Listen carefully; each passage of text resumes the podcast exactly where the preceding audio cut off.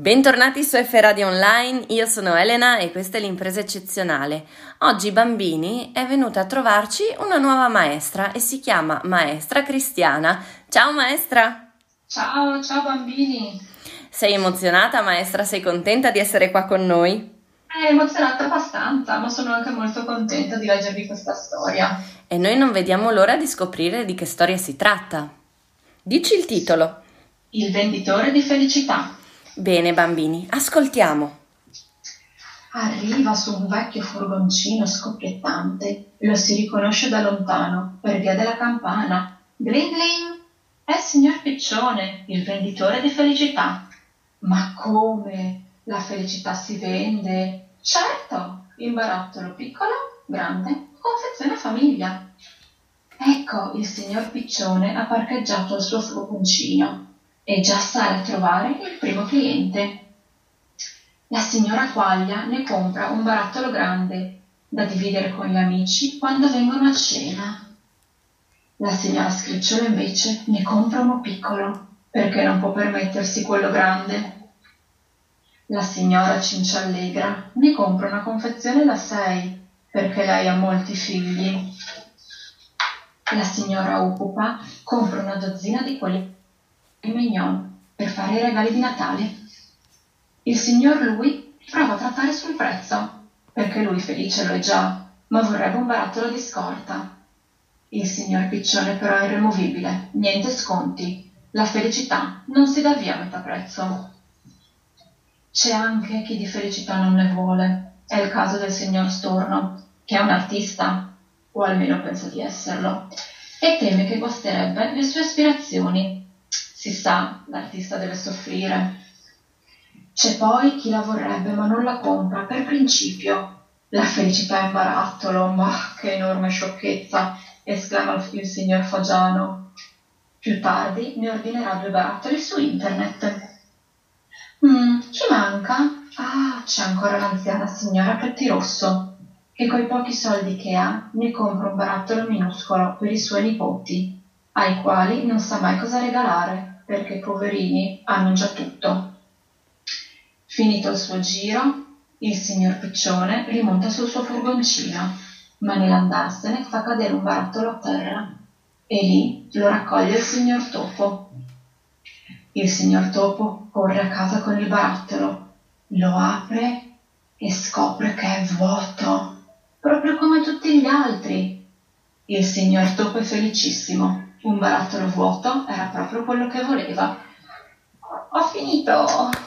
Bellissimo, perché la felicità, ognuno ha un modo diverso di vedere la, la propria, giusto? Quindi, esatto, la felicità è dentro ognuno di noi. È dentro ognuno di noi. Bellissima maestra. E che canzone ci ascoltiamo dopo questa storia? Se sei felice. Grazie, torna a trovarci presto maestra. Ciao. Bene, grazie a voi, ciao ciao, un bacione. F Radio. radio. F Radio. Your streaming radio. Bentornati su F Radio Online, io sono Elena, questa è l'impresa eccezionale e con noi ancora la maestra Laura. Ciao maestra! Buongiorno a tutti, ciao bambini!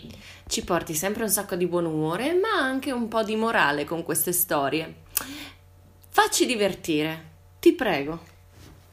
Ok, allora, adesso vi racconto un'altra storia di Gianni Rodari, presa sempre dalle favole al telefono, che si chiama Storia del regno di Mangionia. Mm, buon appetito a tutti! ok, allora, sul lontano antico paese di Mangionia, a est del ducato di Bevi Buono, regnò per primo Mangione il digeritore così chiamato perché dopo aver mangiato gli spaghetti sgranocchiava anche il piatto e lo digeriva a meraviglia.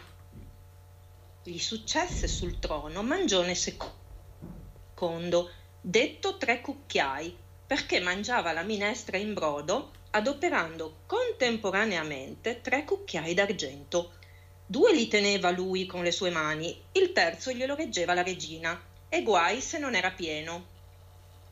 Dopo di lui, nell'ordine, salirono sul trono di Mangionia, che era collocato a capo di una tavola imbandita giorno e notte, Mangione terzo, detto l'antipasto. Mangione quarto, detto cotoletta alla parmigiana.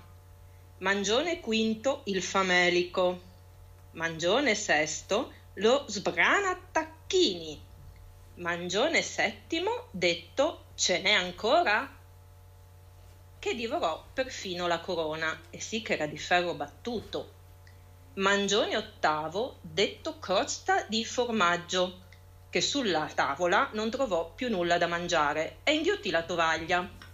Mangione nono, detto ganascia d'acciaio, che si mangiò il trono con tutti i cuscini. Così la dinastia finì e anche la storia è finita. Ma, ma sono stati un po', un, un po' dei, dei, non vorrei dire questo termine, però dei cestoni della spazzatura, eh? Infatti dei divoratori seriali di qualsiasi cosa capiti a tiro. Attenzione che a mangiare tutto non rimane proprio niente, eh bambini, mi raccomando. Non siamo troppo Infatti, voraci. Esatto. E sai che cosa ti chiedo adesso, maestra? Prima di salutarti, anzi, prima no, facciamo così, prima ti saluto, così ti abbracciamo tutti forte, forte, forte e ti diamo un grande bacio e poi ci racconti la canzone. Sì, anch'io vi saluto, vi mando un grande bacione a tutti quanti e vi saluto con la canzone di Mazinga Z, la sigla dei cartoni animati. Speriamo di poterci abbracciare presto dal vivo. Un bacio, maestra. Infatti. Ciao. Grazie, ciao a voi. F Radio. F Radio. Your streaming radio. Bentornati su F Radio Online, questa è l'impresa eccezionale, io sono Elena e è tornata a trovarci la maestra Antonietta. Ciao maestra! Ciao Elena, buongiorno a tutti, ciao bambini. Buongiorno! Che piacere. Che bella voce Buongiorno. solare, grazie, come stai? Sto molto bene e sono, sono contenta, sono fiduciosa per il, per, le- per il futuro qua, per il prossimo futuro, che andrà tutto bene. Quindi Bravissima oggi sono maestra. svegliata di buon umore con una carica positiva. E con una bella storia da raccontarci, vero? Certo, Come si intitola? Ti mangio. Ah, Che paura! Adesso ci mettiamo buoni buoni, ascoltiamo la maestra. Un giorno Leo e sua sorella Sara andarono nel bosco, quando, sfortunatamente, Leo fu mangiato da un inghiottone dei boschi. Sara non si fece prendere dal panico. Sapeva che gli inghiottoni dei boschi di solito ingoiano la preda tutta intera e che se avesse fatto in fretta poteva esserci un modo per liberare Leo. Si fermò solo per raccogliere qualcosa che pensava le potesse servire. E poi si lanciò all'inseguimento del mostro. L'aveva quasi raggiunto quando, sfortunatamente, l'inghiottone dei boschi fu mangiato da un gnammete alato. Sara seguì lo gnammete alato fino al suo nido. L'aveva quasi raggiunto quando, sfortunatamente, lo gnammete alato fu mangiato da un occhiappone marino. Am! Sara seguì l'acchiappone marino e l'aveva quasi raggiunto, quando sfortunatamente l'acchiappone marino fu mangiato da uno sluppante spinato. Slush, slush. Sara lo aveva quasi raggiunto, quando sfortunatamente lo sp- sprullante spinato fu mangiato da uno zompone dai denti a sciabola. Zoom! Sara seguì lo zompone dai denti a sciabola e, sfor- e fortunatamente riuscì a seguirlo fino alla sua tana senza che nessuno se lo mangiasse.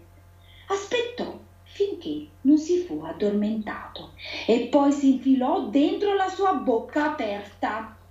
Entrò gattonando dentro il suo stomaco. E lì trovò Leo. Eccoti qui, disse lui. Sapevo che saresti venuta. Come facciamo ad uscire da qui? Useremo la rana singhiozzina, disse Sara, che ho raccolto prima di seguire l'inghiottone dei boschi. Sta a guardare. La rana singhiozzina cominciò a saltellare nello stomaco dell'inghiottone dei boschi, che iniziò a contorcersi. Anche l'ogna metalato iniziò a contorcersi, contagiando l'acchiappone marino, e poi anche lo sruppante spinato, e infine lo zompone dai denti a sciabola, finché, con una grande catena di singhiozzi e rutti, Leo, Sara furono liberi, ma ora tutti i mostri erano fortuna- mostruosamente affamati e circondarono Sara leccandosi i baffi. Alla larga da mia sorella, strillò Leo, o vi mangio in un boccone. I mostri se la svignarono a zampe levate. Grazie Leo, disse Sara. Andiamo, sorellina, è ora di tornare a casa. Bellissima questa storia, ma è tutta un sali e scendi di emozioni. Mamma mia! Tutta una suspense, bellissima. È vero, sembra di stare sulle montagne russe. per fortuna finisce bene. E, e, quindi questa cosa della giostra mi sa che richiama una canzone che non possiamo non ascoltare, maestra. Bravissima. Io dedico ai miei bambini, a tutti i bambini, la canzone che si intitola La giostra delle emozioni. Grazie maestra, torna a trovarci, mi raccomando. Ciao. D'altro, grazie, ciao, un bacione a tutti. F Radio, radio. F Radio, your streaming radio. Bentornati su F Radio Online, io sono Elena e questa è l'impresa eccezionale e con noi la maestra Eva. Ciao maestra! Ciao a tutti, sapete che mi mancate tantissimo. Io spero di, di farvi una cosa gradita, raccontarvi sempre queste storiacce di lupi, lupi, lupi, ma in fondo sapete che anche i lupi che, di cui racconto sono buoni, vero Elena? Ma infatti ti volevo chiedere appunto, sei tornata con un lupo, vero? Perché noi ce lo aspettiamo. Eh certo, certo. Ehm, ho riportato sempre il personaggio di Leo Lupo, che è il lupo amico di Giulio Coniglio, perché è un lupo, diciamo che è un maestro, aiuta gli animaletti nel bosco, è sempre molto attento alle situazioni e insegna sempre qualcosa di nuovo. Perfetto, allora ascoltiamo la tua storia e dici il titolo, eh, mi raccomando.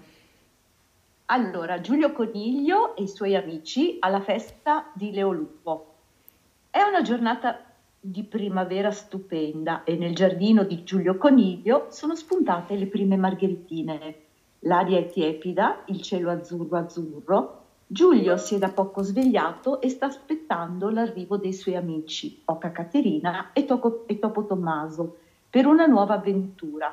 Solo che questa volta non sa proprio cosa accadrà, perché l'Oca Caterina al telefono gli ha detto di prepararsi, ma non gli ha detto niente di più.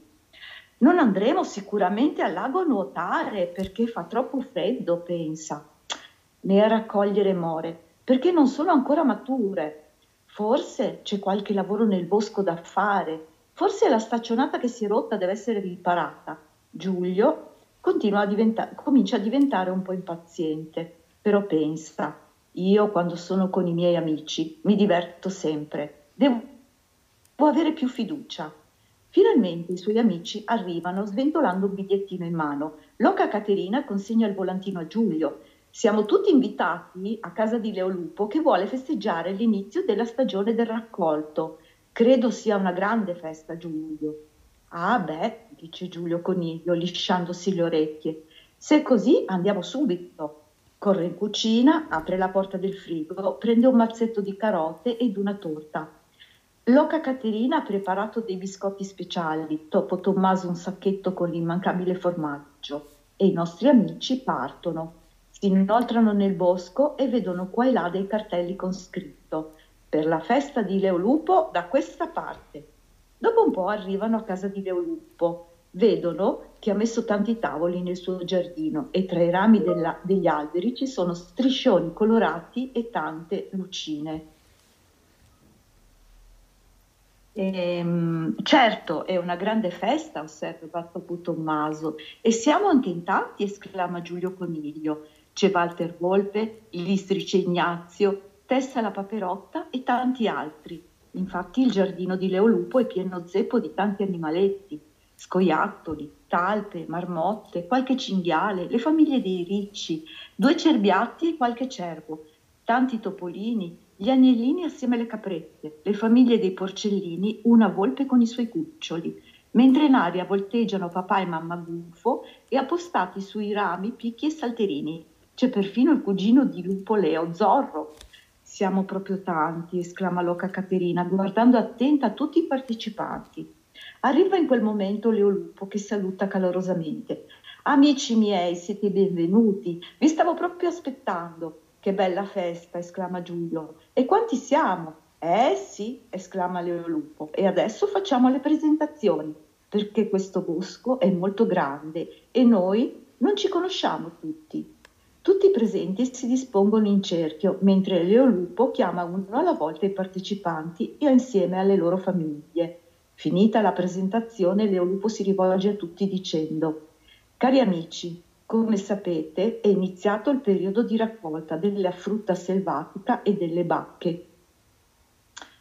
Questo è un periodo molto importante per tutti noi che viviamo nel bosco e quindi propongo di celebrare l'inizio con un bel brindisi affinché la raccolta sia propizia ed abbondante per tutti.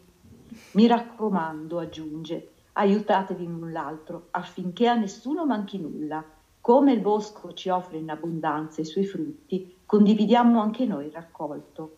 In coro tutti alzarono i calici di succo di lampone e in un boato di cincin riecheggiò nel bosco. E, ehm, e ora, continuò Leolupo, potete deliziarvi con il cibo. Giulio Coniglio e Loca Caterina e Topo Tommaso non se lo fecero ripetere due volte. Nelle tavole c'era il ben di Dio e veniva voglia di assaggiare tutto.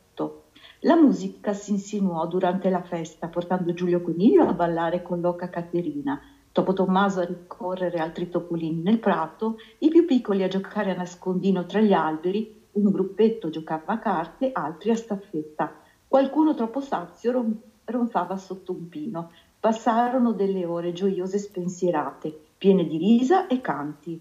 Arrivò uno spicchio di luna ad annunciare che la giornata era al termine i nostri amici ringraziarono Leolupo e salutarono i presenti, avviandosi ognuno nella propria casetta. Giulio, arrivato finalmente a casa, si diresse nella sua cameretta e guardò dalla finestra la luna silenziosa che brillava nel cielo e sorrise contento. Certo, pensò, anche oggi ho imparato molte cose, ad avere fiducia innanzitutto negli altri, che più si è meglio è e che ogni giorno in questo bosco si possono fare delle esperienze molto belle e importanti e questa festa di Leo Lupo è una di queste e fra uno sbadiglio e l'altro si addormentò e la storia è finita. Ma che meraviglia! È proprio vero che c'è sempre bisogno di un amico, è proprio proprio vero. Maestra, grazie, grazie per questa storia, grazie per queste riflessioni che ci fai fare ogni volta e sai che cosa dobbiamo chiederti adesso, vero? Adesso volete sapere la canzoncina che ho pensato per questo? Eh certo. Allora, la, canzoncina, la canzoncina che più ho pensato idonea è, è L'amico è di Dario Baldambembo. Grazie maestra. Vi saluto tutti quanti. E noi ti abbracciamo forte, forte, forte. Grazie. Ciao maestra. Ciao. F Radio, radio. F Radio, your streaming radio. Bentornati all'impresa eccezionale, io sono Elena, siamo su F Radio Online e con noi in questo momento c'è la maestra Valentina, che è la nostra maestra scrittrice, perché pensate un po', queste storie che vi sta per leggere le scrive proprio lei di suo pugno. Buongiorno maestra! Buongiorno Elena e buongiorno a tutti i bambini. È un po' di tempo che non ci sentiamo, bimbi, ma io ho lavorato ben per voi in questi giorni. Ho scritto tanto e ho scritto anche delle storie nuove, inedite, tutte per voi. E come si intitolano? Uno, uno, vogliamo saperne una. Allora, la prima storia si intitola Spicchietto. Benissimo, spicchietto, bambini. Allora tutti seduti composti e mi raccomando, bocca chiusa, orecchie ben aperte. Vai, maestra. Spicchietto. Sulla mensola della cucina, all'interno di una cesta, la grande testa d'aglio imperava maestosa, fiera di avere con sé tutti i suoi figlioli spicchietti. Tra i fratelli, Spicchietto era il più turbolento, si muoveva di continuo. Era stufo di stare attaccato, stretto assieme ai suoi fratelli. Voleva più spazio. Era alla ricerca di nuovi mondi, di nuovi amici e di nuovi posticini. Un mattino, gira che ti rigira, muovi di qua e spingi di là, Spicchietto fece un capitombolo e il men che non si dica si ritrovò steso sul pavimento della cucina. Entusiasta di incontrare nuovi amici e scoprire nuovi spazi, iniziò a girovagare tra le sedie del tavolo e gli stipi della cucina. Purtroppo, però, non trovò nessuno e in poco tempo lo specchio si ritrovò triste e solo. Piangeva disperato. Gli mancava la stretta affettuosa dei suoi fratelli. In poco tempo capì che quel piccolo spazio tra i suoi fratelli era proprio il suo posticino, quello giusto per lui, il più accogliente e sicuro al mondo. D'un tratto Spicchietto vide innanzi a sé due occhietti curiosi che lo fissavano e un tondo nasino a patata che lo annusava. Oh, ma sì, era Giorgino, il nipotino della signora Minù, la padrona di casa. Giorgino scrutò attentamente quel tenero spicchio d'aglio, solo e triste. Poi andò nell'orto della nonna, prese un grande vaso di creta, lo riempì di una buona terra marrone e con molta cura ripose dentro spicchietto. Giorgino, durante il lungo e freddo inverno, si prese cura di quel piccolo spicchio. Di tanto in tanto lo bagnava e con molta cura toglieva l'erbetta che cresceva spontanea nel vaso. In poco tempo dalla testa di spicchietto spuntò un lungo ciuffo verde che oltrepassò il terreno. Il ciuffo cresceva sempre più in alto e in alto ancora, fino a scendere a cascata lungo i bordi del vaso. Finalmente poi arrivò l'estate. Spicchietto non era più solo e triste. Durante l'inverno, sotto il terreno, era cresciuto tanto, si era moltiplicato Adesso, accanto a lui, tanti piccoli spicchi bianchi e teneri, tutti insieme uniti in un unico abbraccio avvolgente. Lo spicchio, che ormai era diventato una grande testa d'aglio, ringraziò Giorgino. Grazie alle sue cure, era ritornato ad essere felice, era riuscito a ritrovare il suo spazio, ma soprattutto una nuova famiglia. Da quella volta lo spicchio d'aglio capì che tutti hanno il proprio posticino al mondo e che insieme, uniti, è più bello. Fine. Bellissimissima maestra! Io che non sono proprio grande amante di aglio, mi è venuta voglia di abbracciare, ecco. di abbracciarli tutti. Bellissimo. Belli, brava, grazie, bambini, sì. Credo proprio di sì. Penso proprio di sì, maestra. È stata una storia molto calorosa e affettuosa. Che cosa ci fai ascoltare adesso? È questa storia proprio. E, e mi, mi fa pensare a quella canzone dello Zecchino d'Oro dell'anno 2008, pensate un po', che si chiamava Il mio mondo. E allora noi adesso tutti insieme ce l'ascoltiamo. Ciao maestra, torna presto. Ciao bambini, alla prossima storia. F Radio. radio. F Radio. Your streaming radio. Buongiorno e bentornati sull'impresa eccezionale. Io sono Elena, siamo su F Radio Online e queste sono le storie delle maestre. Oggi, per l'appunto, vorrei leggervene una io. Volevo dilettarmi come tutte le altre quindi ecco qua. La mia è Il gatto con gli stivali. C'era una volta un vecchio mugnaio che lasciò in eredità ai figli un mulino, un asino e, al più piccolo di loro, un gatto. Il giovane non sapeva che farsene dell'animale ed era molto triste. Ma il gatto gli disse: Non disperarti, padrone mio, fidati di me. Procurami un paio di stivali di cuoio, un cappello con la piuma e un sacco di tela robusta. Il giovane, che tanto non aveva nulla da perdere, si procurò il necessario. E così il gatto, indossati gli stivali e il cappello, si diresse nel bosco, catturò un grande coniglio, lo infilò nel sacco e si incamminò verso il palazzo del re. Chiese di poter parlare con il re che lo ricevette incuriosito. Maestà, devo consegnarvi un dono del marchese di Carabas, il mio padrone, disse il gatto inchinandosi. Anche se non lo conosco, rispose il re ghiottissimo di selvaggina, io ringrazio molto. Il gatto continuò a portare a corte doni provenienti da tutte le terre del marchese di Carabas e il re era sempre più curioso di conoscere questo misterioso uomo. Un giorno il gatto udì che il re e sua figlia la mattina dopo avrebbero fatto una passeggiata in carrozza lungo il fiume. Domani andrai al fiume e farai il bagno dove ti dirò io, raccomandò il gatto al suo padrone. Diventerai presto molto ricco, aggiunse. Il ragazzo ubbidì e si immerse nell'acqua. All'arrivo della carrozza, il gatto cominciò a gridare: Aiuto! Hanno derubato il marchese di Carabas! Aiutatemi a salvarlo! Non sa nuotare! Il re, che riconobbe il simpatico gatto, fece fermare la carrozza e ordinò alle guardie di soccorrere il marchese, a cui diede un elegante abito nuovo. Poi lo invitò a salire.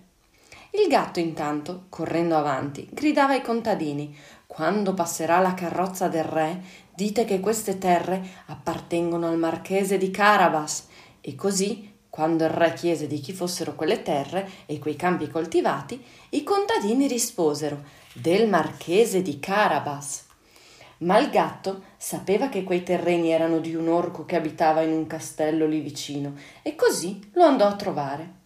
Come ti permetti di entrare nel mio castello senza essere invitato? gli chiese l'orco severo. Signore, ho sentito dire cose incredibili sui vostri poteri magici. So che vi potete trasformare in qualunque animale. Vorrei proprio vedere se è vero, rispose il gatto. L'orco si trasformò in un grosso leone.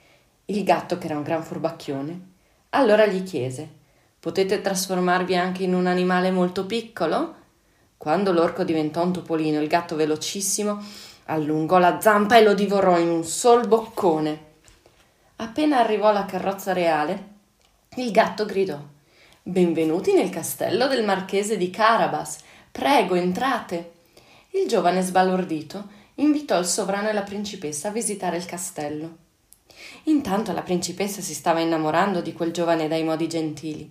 Dopo aver visitato i saloni più sontuosi, i tre si fermarono nella sala da pranzo, dove c'era una tavola imbandita con mille piatti prelibati. E il re esclamò: Che splendida tavola!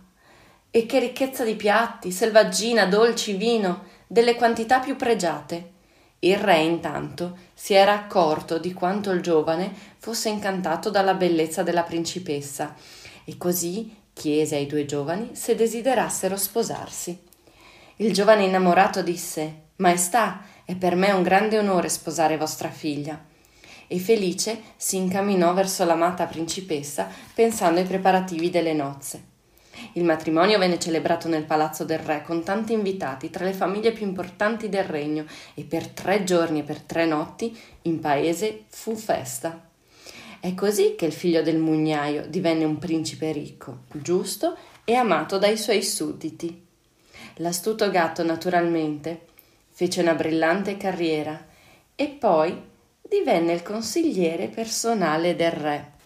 La morale di questa storia è Con un po' di astuzia ed intelligenza si riescono a compiere imprese incredibili e io, proprio in onore di questa radio, direi imprese eccezionali. F Radio. radio. F Radio. Your streaming radio.